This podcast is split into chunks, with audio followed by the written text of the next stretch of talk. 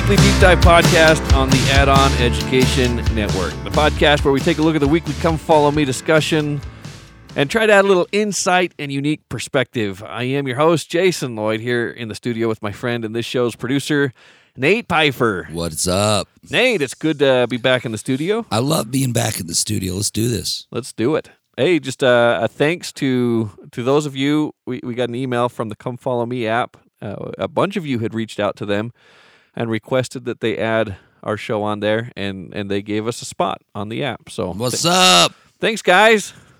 Thank you. Appreciate it. Thank you, everybody. And this week, we're going to jump into a pretty loaded section. We're going to talk about Isaac uh, getting his wife, although he doesn't play a very active role in that process. Which is weird. We should probably talk about that again, but okay, keep going. Yep, yep. Um, Abraham gets married again after his old age, and his wife passes away and has some more kids. I don't, I don't know that we're going to say a whole lot about that.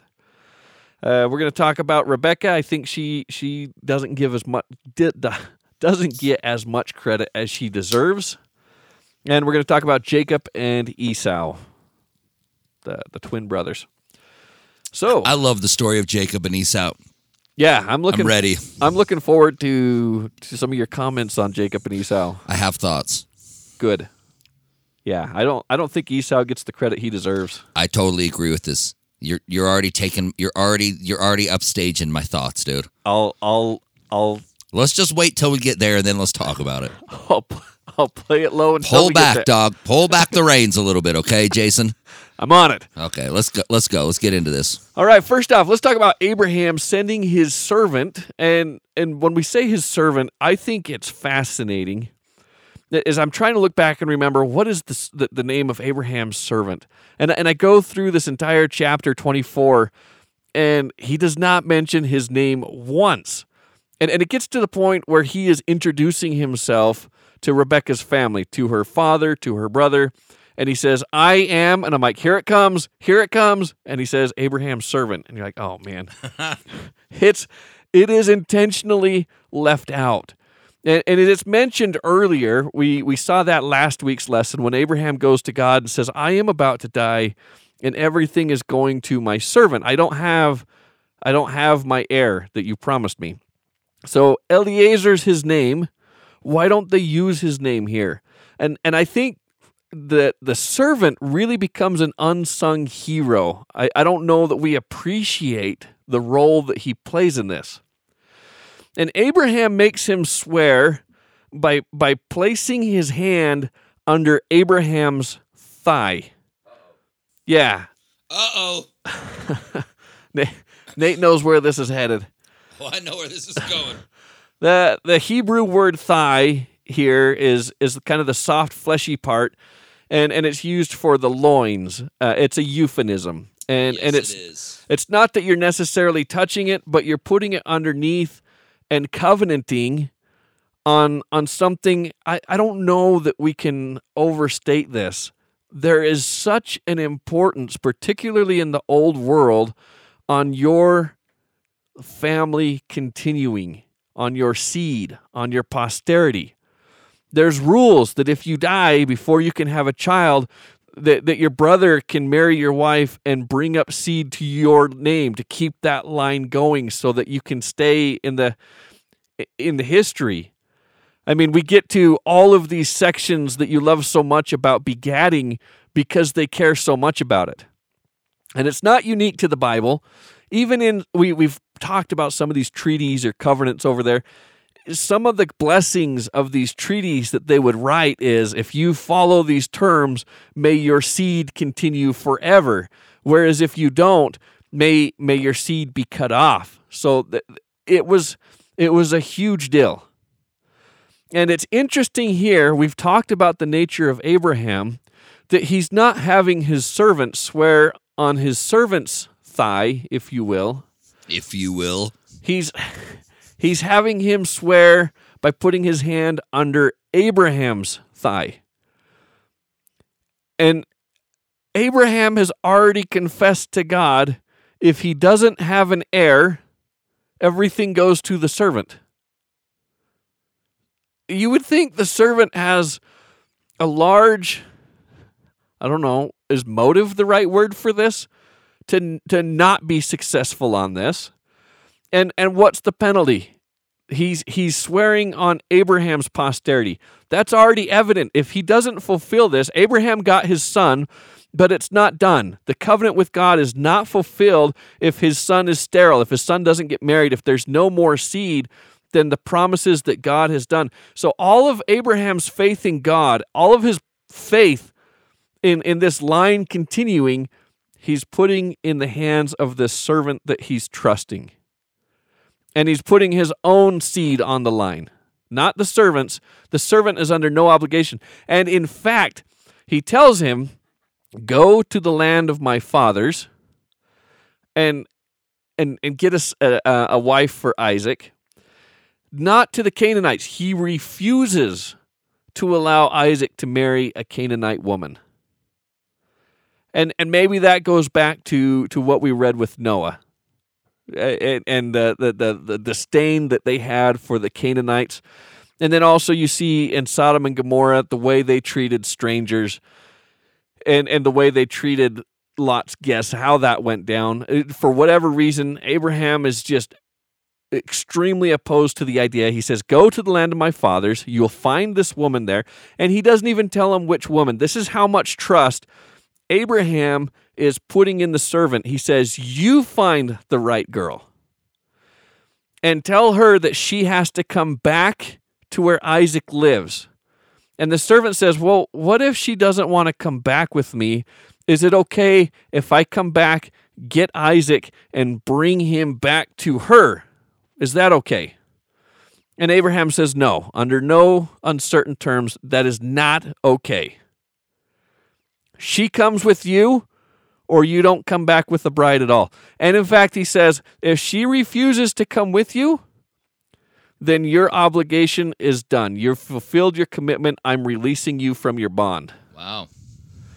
So this is this this becomes super easy for the servant at this point, right? There is no there's no what's the He even has an easy out. he has an easy out. So it's almost what you're saying is is that He's got no skin in the game. In fact, he has Yeah. skin on the opposite. yeah, exactly. That's wild. He's he can he can decide not even to go into the land if he wants. And by the way, this is a long journey. He's gonna have to cross a desert. Dude, he could just go hang out somewhere for a while. You go hang out some oasis, sip on some water, sit in the Yeah. shade, come back and say, Abraham, I went and Sorry, man, it didn't happen. not interested. She said if she wants if he wants to come, she, he's gonna have to come to me. I tried. And Abraham would say, Okay, your your obligation's done. And Isaac's not gonna have any children, so this is all yours now. Why do you think? Okay, keep going. Yeah, it's interesting Why do you think the servant then is doing this? because he loves his master. Is that what it is? Is That's- is it go back to what we were saying about how Abraham is just the greatest person? Yeah, he had a lot of love and respect for Abraham. And and he's not doing this to get gain. Because if he wanted to get gain, he would have sabotaged the mission. His seed wasn't on the line, Abraham's seed was on the line. His his future whatever share of Abraham's property is going to go to Isaac or at least uh, he's going to be minimized because of Isaac. He's he's got everything to lose and nothing to gain by doing a good job. The only reason he does a good job is not for what he can get out of it, but for the love and respect he has for Abraham. Does this parallel somewhat to the to the parable of the uh, the talents, our favorite parable? I think it does. because it, it there's there's some there's some subtle things here that we, as we're kind of thinking through this because again it's hard for me to think i'm just trying to think through what the motivation is for the servant to not take the easy way out and get everything right even though everything would be obviously um temporal right like Right, it would be right. short term because by the way if you're making a covenant with all the symbolism here again of like of the covenants we make with God, and this is clearly a uh, right symbolism of that, right? Kind of a parallel of that. Um, in in in a sort of a way, he he would basically only be looking at short term game, even if he did break the covenant and just kind of take the easy way out. But I wonder if it's similar to this idea that a good servant does it because they love their master and not to get gain. Out of love rather than Yes, and the reward in the end is so much more than what the short term game gain would have been. Yeah, Abraham absolutely trusts him with, as we'll see, not just with 10 camels, but with gold, with a lot of precious things to go and, and whatever he needs for his trip, because he is the steward. He is he is over everything. He can requisition anything Abraham has because he is in that position. It is all essentially his. He can say, This is what I need, this is what I'm going to take. And he had all okay to do it. And he's not acting out of fear that, oh, Abraham might hate me if I don't do it, so it's better to not do it at all. He's acting out of love. How do I make this go super well? And we find that he is a very inspired man. He has a lot of faith in God. He puts his faith in God. And what he does to find a wife, I find very inspiring. He knew Abraham. We talked about the characteristics, uh, the, the nature of Abraham last week, and being a man who was willing to short himself in trying to make sure that he was square or that the other party was taken care of, to, to do whatever it took. And so when he gets to the land of Abraham's family, he says, God, if if a girl comes out, so he comes in the evening and when the evening comes, it is the youngest daughter's responsibility to head out to the well and fetch the water for the night. You need you need water for maybe cleaning up of the dishes or, or water for the night, for whatever the case may be. In the evening, the, the women come out and they, they take a pitcher of water and it's tied to a rope and they lower it down into the well. They draw the water out and if they have to carry this back from the communal well back to their house, you can imagine that this is not going to be super large. Right? She's got to she's got to carry this on her shoulders or head or however she's going to carry it on her hip. Uh, maybe maybe a couple gallons at most back to her house. And so she she's there he he shows up to where the well is and he's he's traveling. He's got his camels. It says he has 10 camels, which is an important detail. As he gets there, he says, "Lord, I'm I'm going to wait for somebody to offer me water." He doesn't have a pitcher on a rope that he can lower down to the well. He has no means to access this water, but he's going to trust that someone is going to be kind enough to offer him water knowing that he can't reach the water in the well. But not just that, he takes it one step further and says, If a maiden comes and offers me water and then offers to water my camels too, that will be a sign that she is that she is the one. And why is that important? Why is that the sign? Camels drink a lot of water. And he's got 10 of these. I don't know if you know this, Nate. A camel can go through 53 gallons of water in three minutes. In three minutes? In three minutes. How are they drinking it? Do they have a fire hose? it seems like it. That's a lot of water. no, but seriously, how are they drinking that much water?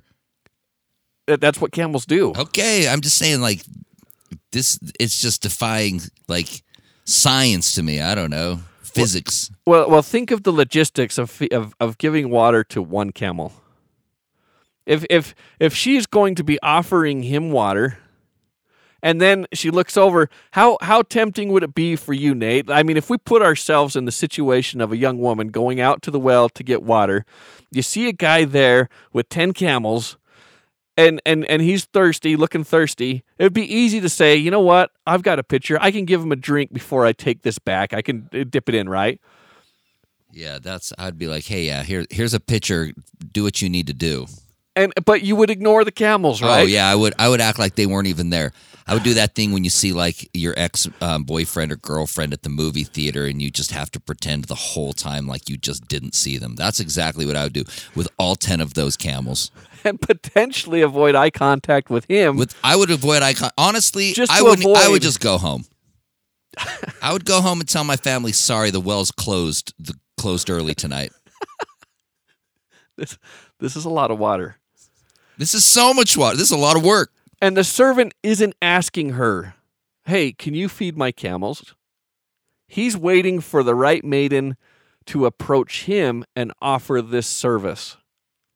If your container only covers a couple of gallons of water, how many times are you going to have to draw water from that well and feed that watering trough? And by the time you dip your container down, you fill it up, you pull it back up, and then you go over and you dump it in the trough. It takes a couple minutes. By the time you've done that and go back to do it again, the camels would have already drunken all the water that's in there. Yeah.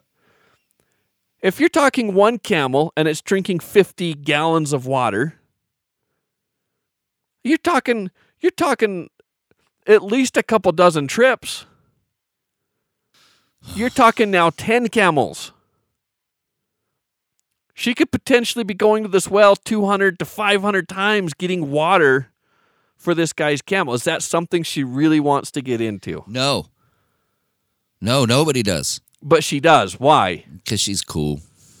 And and why does She the gets servant it, dude. Because she gets it.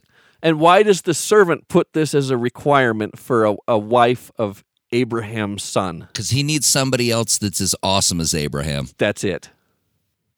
That's it. How do you find somebody as awesome as Abraham? Here's a question. Yeah. Do you think she ended up making all the trips? I don't know how many trips she made, but she she definitely made a lot. I'm surprised that the servant wasn't like, okay, cool, you passed the test. Don't worry about the camels. I'm just surprised the servant followed through with it. Like once she's like, "Hey, I'll do this," he should have been like, "Oh, that's actually it's like a it's like a Willy Wonka and the Chocolate Factory. It's like you just had the correct answer. Like you won, you won, you won everything. Well, he lets her do it. That's And- crazy. And the thing is, okay, so you think of human nature, and and she is a woman. I don't think Rebecca gets enough credit in the Bible. Yeah, Rebecca's awesome. She is a woman like Abraham, and that's what the servant knew he needed. If he was going to bring seed to Abraham, he needed a woman that was like Abraham, that was willing to go above and beyond for someone she did not know. And and you look at human nature, someone else maybe could have gone there and said, "You know, I see you have 10 camels. How much would you like to pay me to water them?"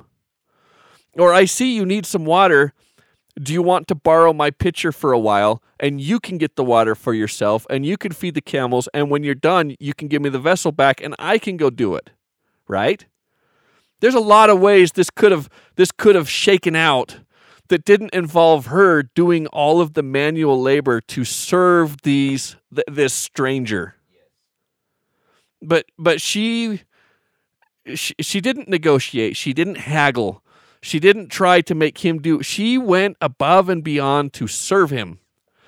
And and when the when he sees this, he knows he's found the right woman, but he also compensates her. So this again I think speaks to the fact that she did so much work.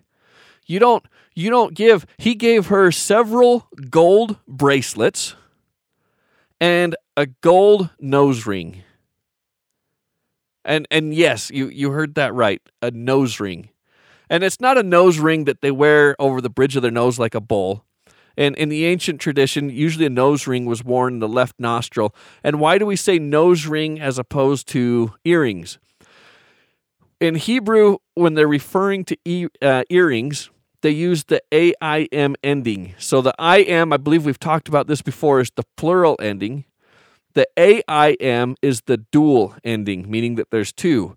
If it was earrings he gave her, they would have ended it with the AIM. But because it was a singular ring, then it was typically the singular ring was was used in that time period, that tradition, that custom as a nose ring that they would wear in their left nostril. So he gave her gold nose ring and gold bracelets. And and when she came home and Laban saw all of the gold that she had on and the gold that she had gotten, he runs out to meet the guy. So he's compensating her uh, from the text heavily. He's he's paying her a lot. And so I I would say the effort that she's putting in, we can't discount it. We can't say, well, maybe he stepped in and helped, or maybe she didn't do as much, or No, maybe no, it wasn't as it, many. clearly. she, yeah, he paid her a, a very fair wage, but he didn't offer it first. She offered first, and in return, he compensated her heavily. Don't you think there's some functionality to what he's doing too, though? Because remember, what's he about ready to do next? Ask her Yes, to come join. yes. Abraham. What is what do you think is probably a really compelling way to to encourage somebody to come back with you to meet a stranger to marry them? Let them know that there's uh, security there. That's Wealth. exactly right, Jason. That's I'm saying it's like he is compensating her, and he's also incredibly wise in, you know what I mean, in uh, negotiating and navigating that relationship. yeah. Hey, thanks for all the help, and I also just want you to come with me to meet this dude. I promise he's awesome, um, and marry him. And and can we go talk to your father about it? It's like, uh, uh, uh, okay, or hey here's a bunch of here's a bunch of uh let me pay you for your effort here's just an insane amount of awesomeness so hey now do you want to come back and meet this guy i'm just saying there's some functionality in this too Absolutely. And and do you want Wisdom. to? You, you, you talked about the the wise stewards. Uh, Do, do you want to, looking at his behavior and how he handles the situation? Do you do you want to put any fine points on that, or? For me for me i would just look at that and go again if we're kind of relating it back to this parable right? I'm going to assume this. I'm going to assume that this servant was probably pretty well taken care of. Yes, like when it's all said and done i don't think that that's an unreasonable assumption right? Right, I think that, like you said, out of love, he's probably not at all afraid that he's not going to be able to have a fairly good life and probably pretty well compensated, right? And so, what does he do with the extreme? And by the way, again, in relation to the parable, this is this this is the servant that's getting a lot of responsibility, right? yes. But look at how wise and how awesome and what he's doing with it.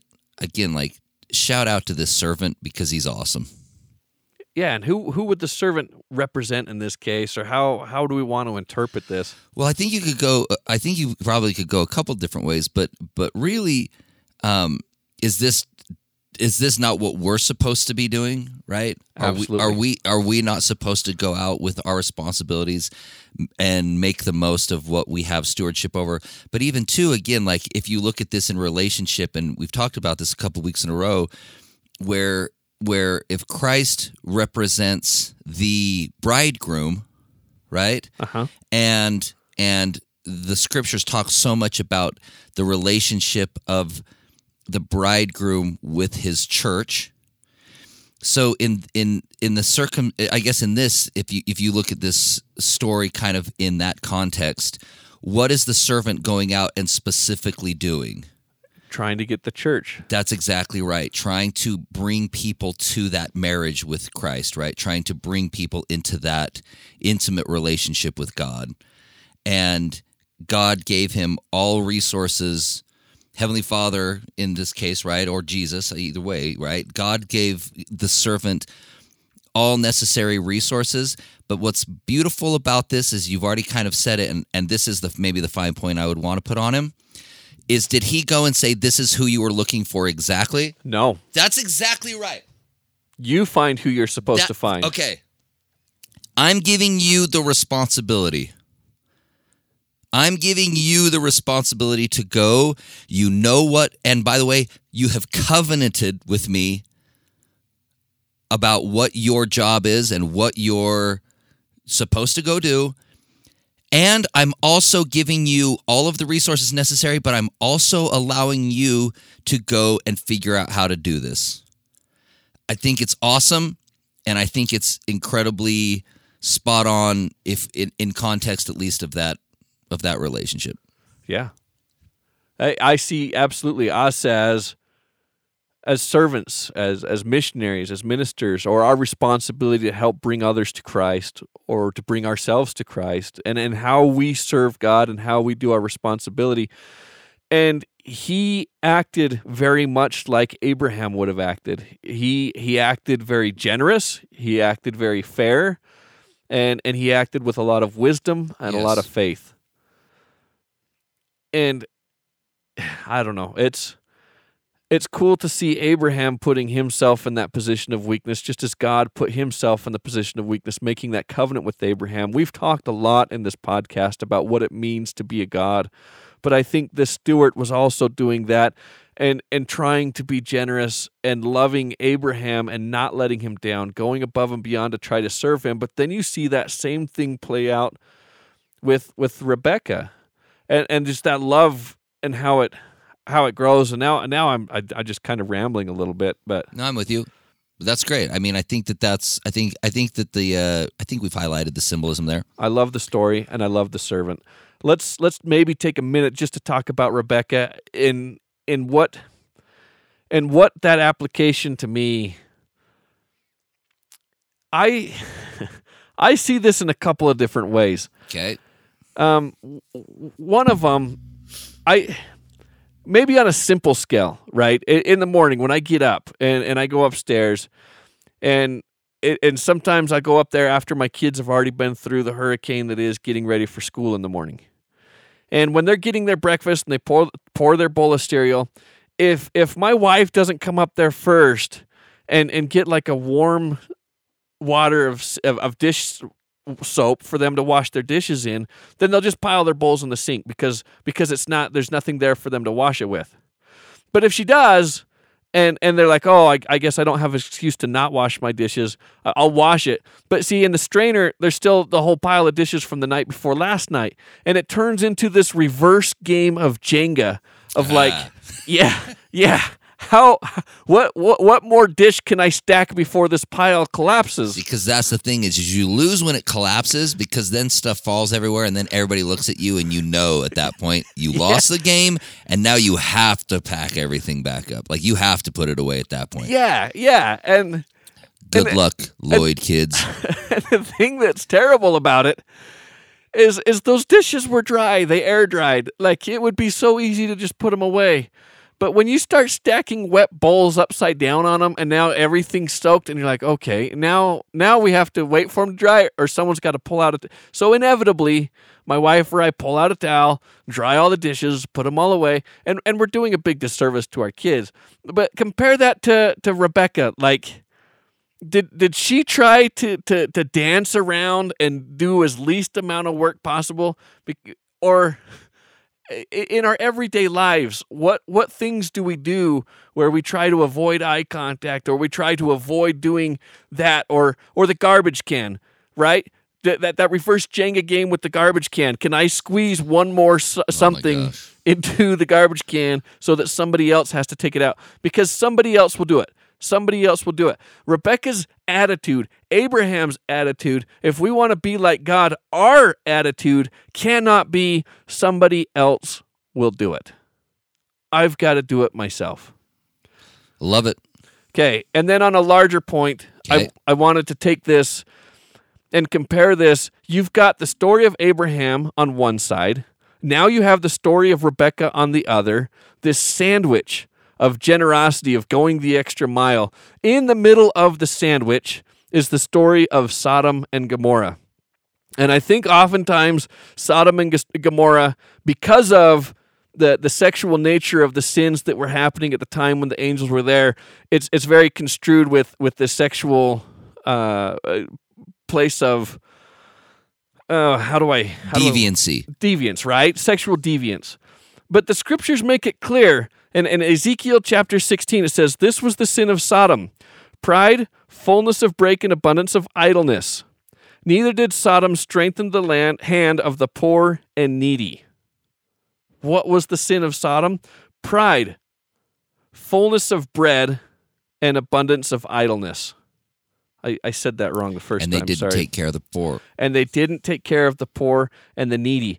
And this idea of the strangers in the land, these two messengers We're strangers in the land. Look at the, the law of Moses. It makes it very clear. Exodus 22 Thou shalt neither vex a stranger nor oppress him, for you were strangers in the land. Exodus 23 Thou shalt not oppress a stranger. Six days shalt thou work, and on the seventh day you rest, that the stranger may be refreshed. Leviticus 19 And thou shalt not glean thy vineyard, neither shalt thou gather every grape of the vineyard. Thou shalt leave them for the poor and stranger. And if a stranger sojourn with thee in the land, you shall not vex him. But the stranger that dwelleth with you shall be unto you as one born among you. Thou shalt love him as thyself, for you were strangers in Egypt. And then to put a fine point of this, Deuteronomy chapter 10, 18, he doth execute the judgment of the fatherless and the widow, and loveth the stranger in giving him food and raiment. Love ye therefore the stranger, for you were strangers in Egypt. God cares about the strangers, the widowless, and the fatherless, the ones in society that fall through the cracks.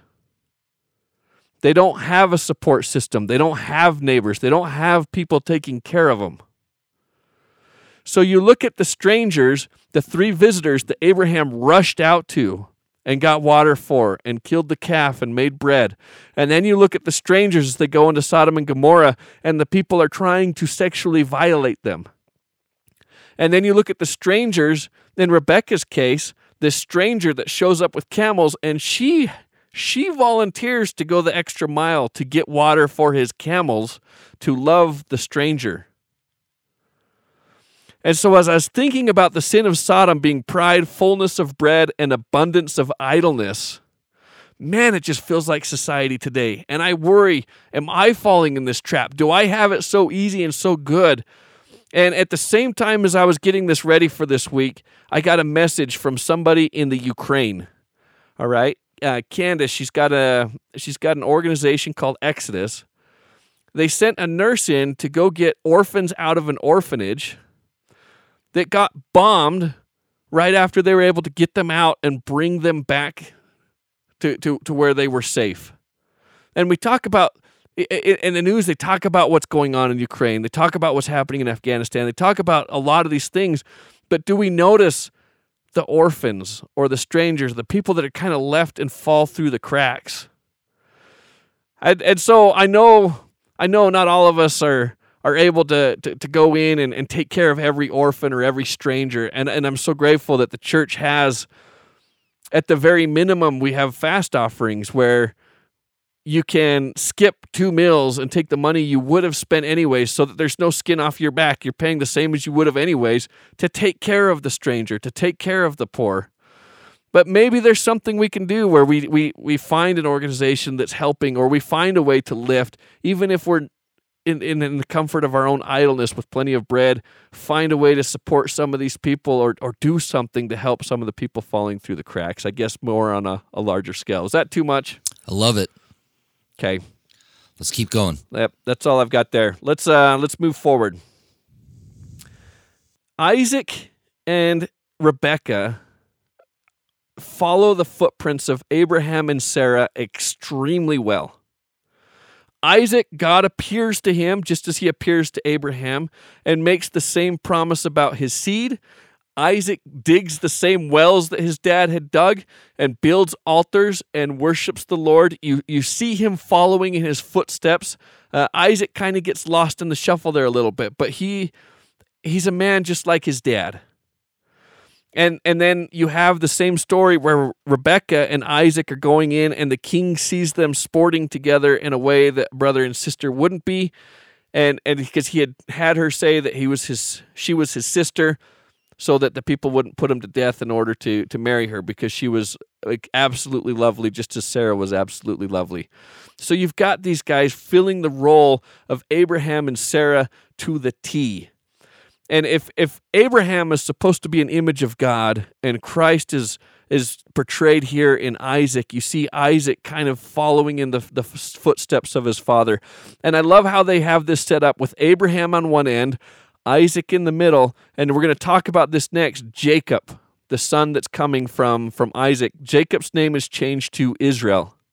So if you have Israel on one hand and God on the other hand, then who's the intermediary in between the two?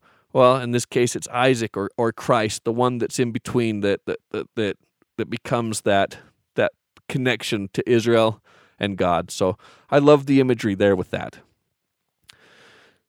Um, moving on, Rebecca, her name is Hebrew for a rope with a noose. Whoa.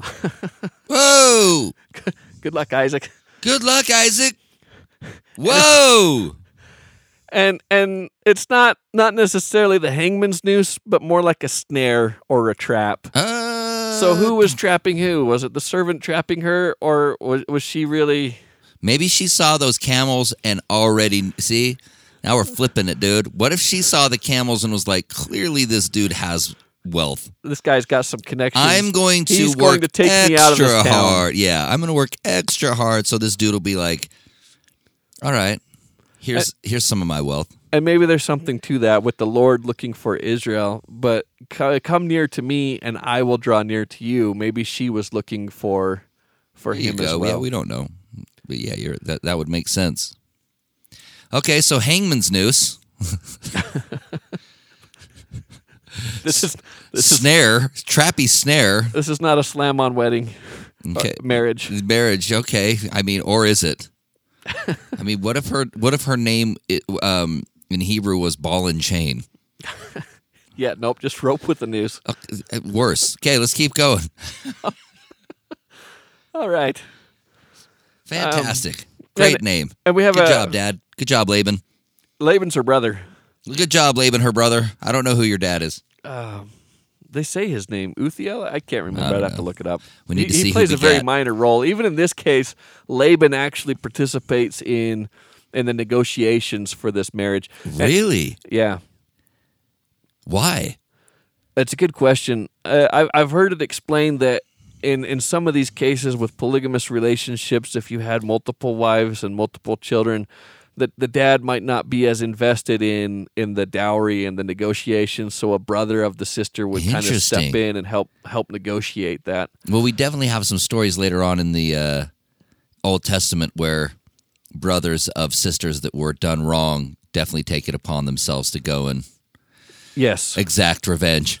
Uh, brothers were very Best way to much put it, right? yeah, uh, very much had to watch out for their sisters and take care of them. They, Was that part of the birthright? Was that kind of part of the idea? absolutely of- it was? Okay. the the oldest son would get a double portion and the reason for the double portion was to take care of any unmarried sisters or provide for them There it is. and, and help care for the family so so laban is taking an active role uh, we see more mention of him than even her father in helping this and we will see laban come come to play even more with jacob when he goes over to get his two wives Okay. Awesome.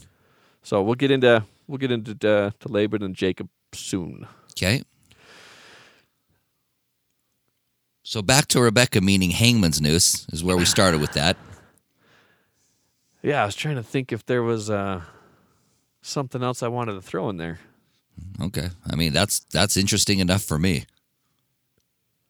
Maybe, maybe let's just go to the the, the twins. Okay. I can't wait. I've been waiting for this. So, Isaac and Rebecca are going to have children, and they, when when she becomes with child, she becomes with two children, and and the thing is, these two children are struggling and fighting within the womb constantly. That's right. before they're even born. And and she's like, I'm, I must have two mighty nations within me. The- These guys are, are are struggling, and even their birth story Yeah, is is crazy. That's because right. yeah, Esau's born first, but Jacob is holding on to his heel. Yeah, that's right. Like you're not getting out there without me. I love this. I am born just as much as you are at the same time.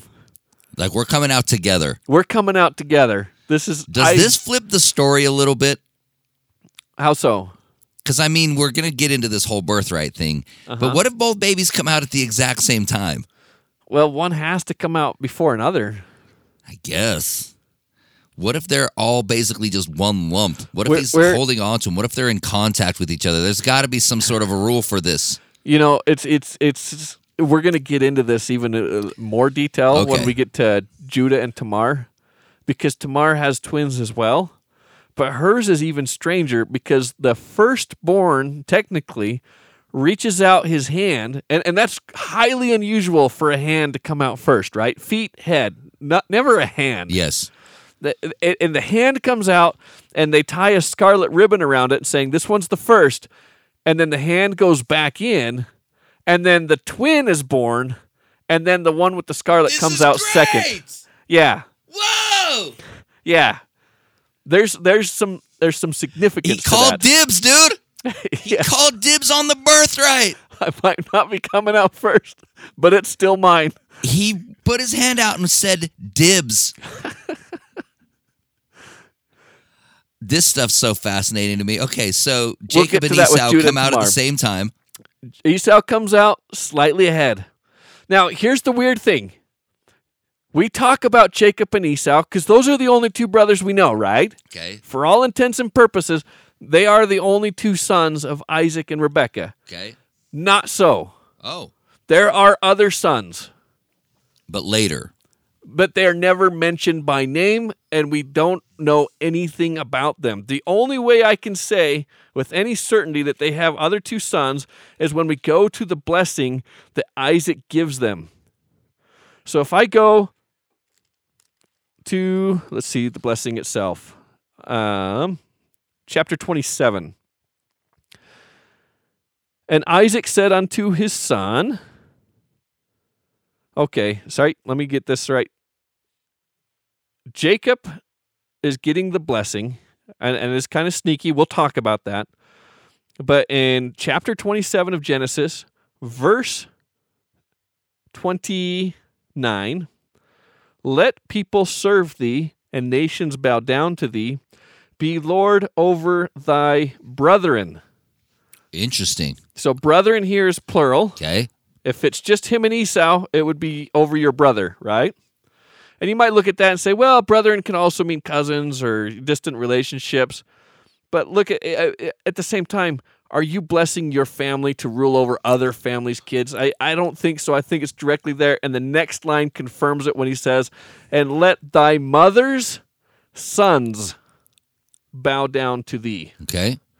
So this struggle, they only mention the twins because Jacob and Esau is a story about the birthright. And even Esau, when he comes back, um, he says, uh, um, he he kind of reaffirms the same thing to him about brothers, plural, that he is, he has given him the rule over your brethren, not not just you, but your brothers as well. So so this is a whole struggle about the birthright. And and maybe we go into that. Jacob, the Hebrew word Jacob means supplanter. Oh wow. So Rebecca from the beginning figured that this guy was going to be taking the birthright, was going to be taking his brother's spot. Why? Because because his name from the beginning was I know, but Jacob. why did she think that? Why did she why did she assume that? I think she had a vision before. She she kind of had when she was pregnant this inkling that this uh, th- th- there's some stories there, Okay. but it seems that from the beginning She knew. she favors Jacob where the dad we know fathers she, she Esau. yes, I was gonna say we knew she we know she favors Jacob. Yeah. And it, and it's an interesting it's an interesting deal. And so let's get into when Abraham dies, Isaac uh, Jacob is preparing a bowl of lentil stew to comfort Isaac his father at the death of Abraham. And Esau comes in from the field and says, I would love that bowl of stew that you're making. And Jacob's like, no. And and he says, uh, Jacob says, I will give it to you in exchange for the birthright. And Esau's response is, what does my birthright matter to me if I'm dead? So if I don't eat that bowl of lentil stew, I'm going to die, and so I lose the birthright. Or I can eat it and live, and and I shouldn't have it anyways because I mean that's what Jacob's saying. Like if I don't step in and save your life, then it's going to fall to me, and I want the birthright. So why should I save you if I'm trying to get this birthright? I'll save you in exchange for it. And logically, Esau, this makes sense to him, and he he he buys in the deal. Which is weird because that seems like you're really gonna die if you don't eat this bowl of soup. It seems super weird. There, there, there's a. Is it is it kind of also highlight the carelessness with which Esau considers the birthright? Like Potentially. I think I think I think because I'm just saying it's like if you really were like if it was a thing where you were like really understood and appreciated and respected the birth the idea of the birthright, you'd be like, come on, man. Give me the soup or I'm gonna punch you. or, Or I'll go kill something and eat it. I mean, that's the that's what he, He did. was a hunter. He was a hunter.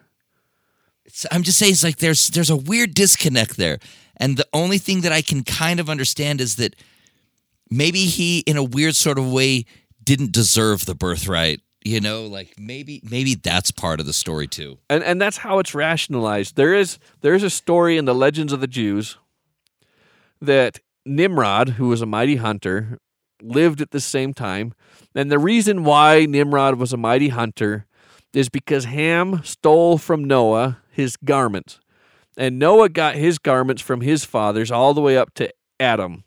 And it says when God made a coat of skins for Adam, the garments that he wore, it made it so all the beasts would be subservient to him, would come and bow down before him, and it gave him power over the beast. And so Ham stealing it gave it down to his line through Cush to down to Nimrod. And now Nimrod was a mighty hunter because he had power over the animals based off of what what um, what Adam was bestowed with in, in, in exchange at the end of the his his relationship with God. So if Nimrod had this garment that said that Esau, being a hunter, was jealous of Nimrod and he was spying on him, watching him, and and once he saw him wander away from his guards out hunting, he went and killed Nimrod and stole the garments for himself. And then he is fleeing, and Nimrod's servants are pursuing him, and he comes back from this long chase and and says, "What does my life matter to me anyways? Nimrod's servants are going to kill me. That's fine. I'll uh, I'll, I'll just eat this, and when they catch me, I'll die or whatever." But somehow he ends up surviving the encounter. That's Interesting. that's that's their legend. And and I say there. It's not it's not that that's any. It's in the book, The Legends of the Jews, written by Ginzberg, and uh, it's an interesting story. It's an interesting explanation, but I still don't know that it But it's the right one. right, and I don't know that it quite connects connects the dots for it either. Okay. In any case, It's interesting. He does sell his birthright, and this is clearly a story about birthright where none of the other children are mentioned. And you have the story at the end that I think kind of pulls it all together. So let's talk about this. Rebecca having Jacob disguise himself as Esau to get the blessing. This is not the birthright. Okay. This is separate from the birthright. That makes sense because I've wondered like if he sold him the birthright, why is he coming back why to is claim he it? why is yeah, why is he coming back not to only not only to claim it, but like why does Jacob have to go through all of this weird stuff to be like, "Hey, dad, like I have the birthright." Yeah, and and uh, the the the verse that kind of really makes this clear to me is verse thirty six. This is Esau talking, and this is Genesis twenty seven, and he said, "Is not he rightly named Jacob or supplanter? For he hath supplanted me these two times. First he took away my birthright, Yes. and behold, he hath now taken away my blessing." Blessing. Because the blessing, okay, because that's that's I'm I'm glad we're clarifying because I've been confused about this. Yeah, Because I was like, why does he have to steal it from him twice? Yeah, this is separate from the birthright. Jacob's getting the birthright, but now and and maybe maybe this was his dad trying to restore kind of balance to it. If Jacob's got the birthright, then I'm going to give Esau dominion. Interesting. So so the blessing and again is this is this something in tradition that maybe I don't understand and maybe some of the people listening to this would understand like why why would there only be one blessing or because there's clearly not because two blessings are given in this story Right, so is this blessing is this the priesthood that he's being given It's not is the it, priesthood. It's it's a blessing, and it's not that he only gives one. Um, when you look at J- Jacob, when he blesses his sons, he blesses all twelve of his sons, Yeah. and he gives them all a blessing.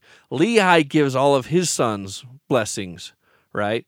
And Adam, when he pulls all of his posterity together, he gives them all a blessing before he dies. yes But when he comes to his dad, here's the thing he had blessed Jacob that he would rule over his brother.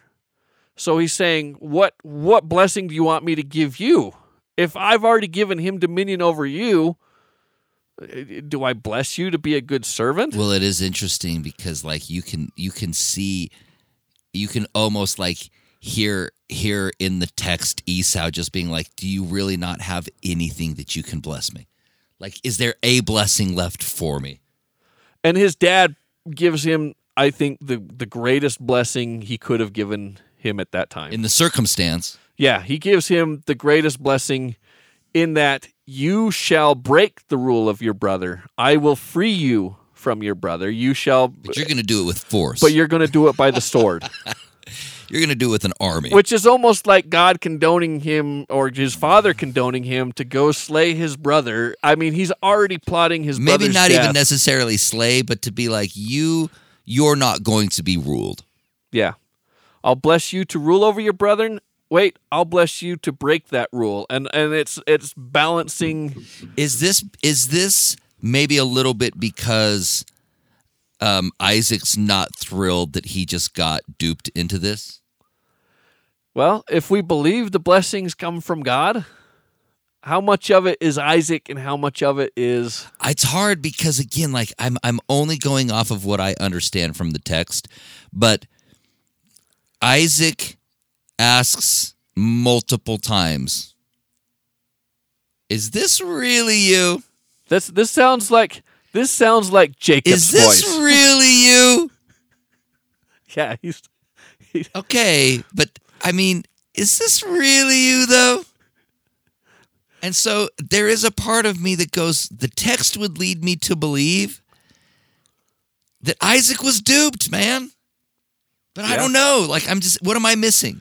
Here's here's where I think this is the neatest story ever. And, and here's where this sort this story somewhat redeems itself in my mind. I look at this as none of us are the firstborn. If we talk about God's firstborn, who is it? Jesus. Jesus. Jesus is the firstborn.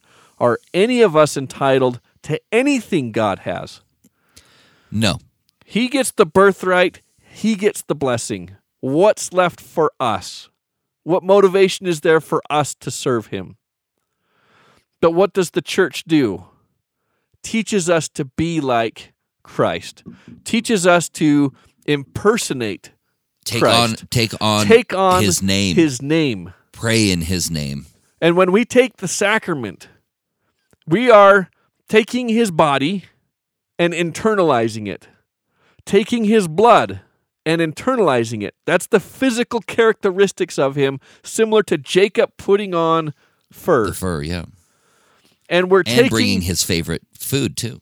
and we're bringing so so we're praying that his spirit will be with us as we follow him the spirit or the nature of his brother preparing this meat the the attitude that we will follow him be like him in spirit that his spirit will be with us and we take his name upon us. Where jacob is saying i am esau.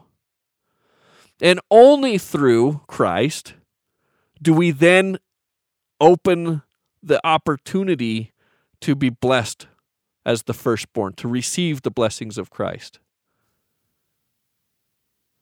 I love that. That's that's how I see this. I mean, that's a fantastic perspective. I've never thought of it like that, and that's profound. But did Isaac know? I I mean, it's such a weird story. But I look at this and and and it puts Esau in a little bit different light to me. He he's strong and and Jacob by holding on to his heel, by grabbing onto him, he receives this strength. By by uh, I don't know. This he wrestles with him, but guess who else Jacob is going to have to wrestle with Yeah, in the next lesson? Exactly. Is he's going to have to wrestle That's with God Yeah. And this struggle uh, to, to receive this inheritance. But the cool thing in, in Christ at the end is you will be co inheritors with me. And this idea that he is not going to rule over us, we're not going to rule over him. He is going to break our bondage. We're not going to be subjected anymore. That maybe we should have to rule under our brother, or maybe he should, but he's going to break that. When he came here on earth, we tried to rule over him. We threw him in jail. We whipped him. We beat him. And he broke that bondage and freed himself. And subsequently, we should all have to be underneath him. He should have dominion over us, but he breaks that bondage that we can be heirs of our Father. And it's by us taking upon his name and his likeness and his those things, like you just got done saying.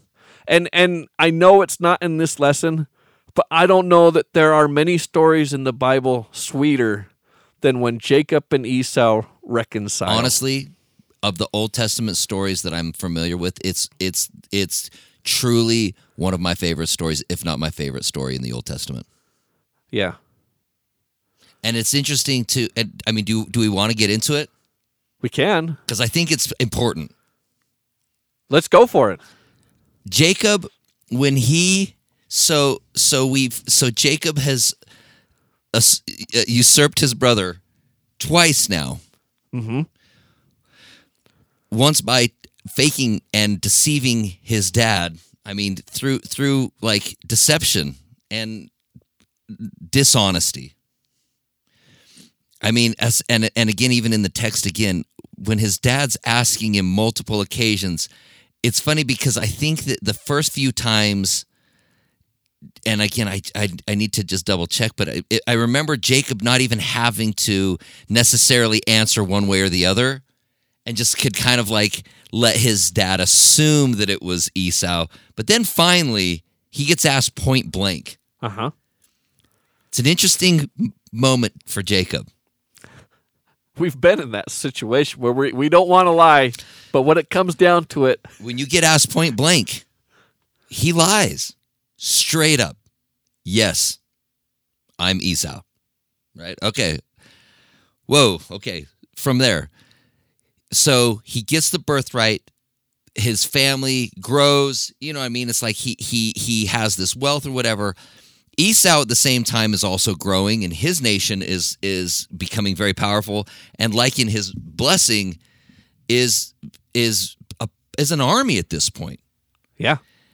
and and it's interesting so so and again correct me where i'm wrong with this but this is what i love about it and that is esau's out at the front of his army Yes. where's jacob The back.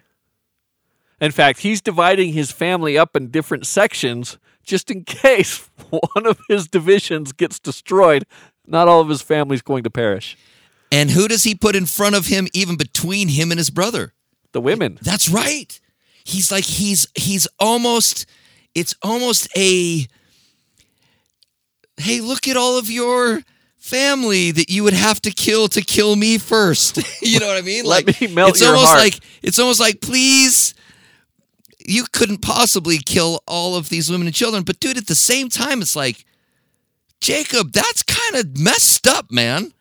Well, he brought him a lot of gifts too. He sent he sent gifts Totally. ahead. My whole thing is is now go back to your symbolism in that relationship. Who was wronged in this relationship? Esau was wronged in this relationship, right? Uh-huh.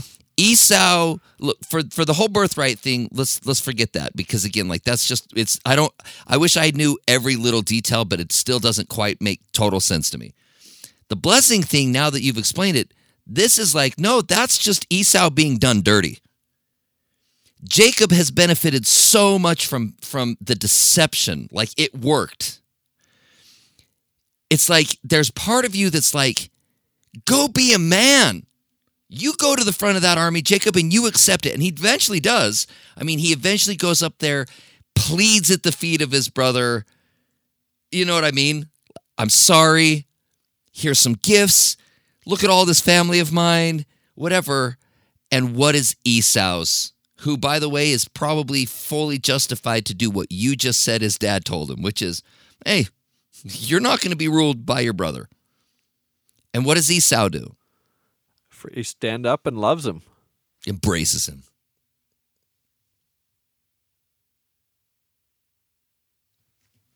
It's a powerful story. It's a very powerful story.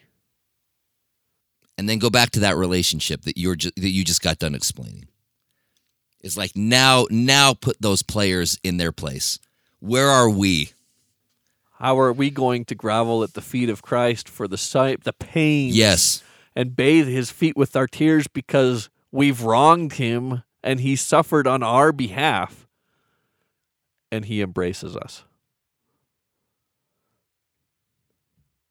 And Jacob, we're going to see his name changed, becomes Israel, which is symbolic of all of us. It's a powerful story. There's also an important distinction I think with with being born first versus receiving the firstborn. This is something that we see play out throughout the scriptures. We've already seen it happen a few times and we're going to see it play out even more as we move forward. Cain was the firstborn, but he doesn't receive the firstborn privileges, if you will. Uh, when you get down to Ham, with his sons, Shem, Japheth, and, and Ham. Shem is not the firstborn, but he still gets elevated to this firstborn privilege. Now, you take Abraham's sons, Ishmael and Isaac. Ishmael's the firstborn, yet Isaac becomes the favored one, if you will. Now we're having it with Esau and Jacob. We're going to have it when we get to Jacob's sons. Joseph isn't the firstborn. You've got firstborns ahead of him. Uh, when Joseph has his two sons, Ephraim and Manasseh, his father intentionally switches hands and blesses the younger one with the firstborn privileges, a firstborn blessing. And and even in the Book of Mormon, you see Nephi kind of take this and receive this this firstborn privilege and rule over his family, if you will. And so I think there's a balance here between the law that's stating that this is what must happen with the firstborn that this is the blessing, that this is the birthright, that this is what comes with this territory.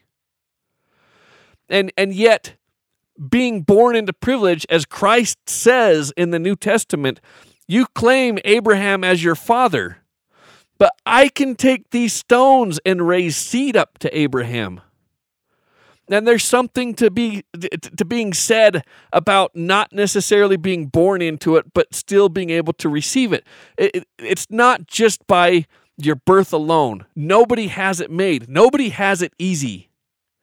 And and look at what Jacob had to do wrestling with Esau from the very beginning in the womb and grabbing that hill and that fight and that struggle and everything that he did to finally claim it. It's something that we should want and strive for and birth doesn't entitle us to anything. Just because we're born in a covenant or just because we're born as Israel means nothing if you don't combine that with the effort with the work that comes with it as well.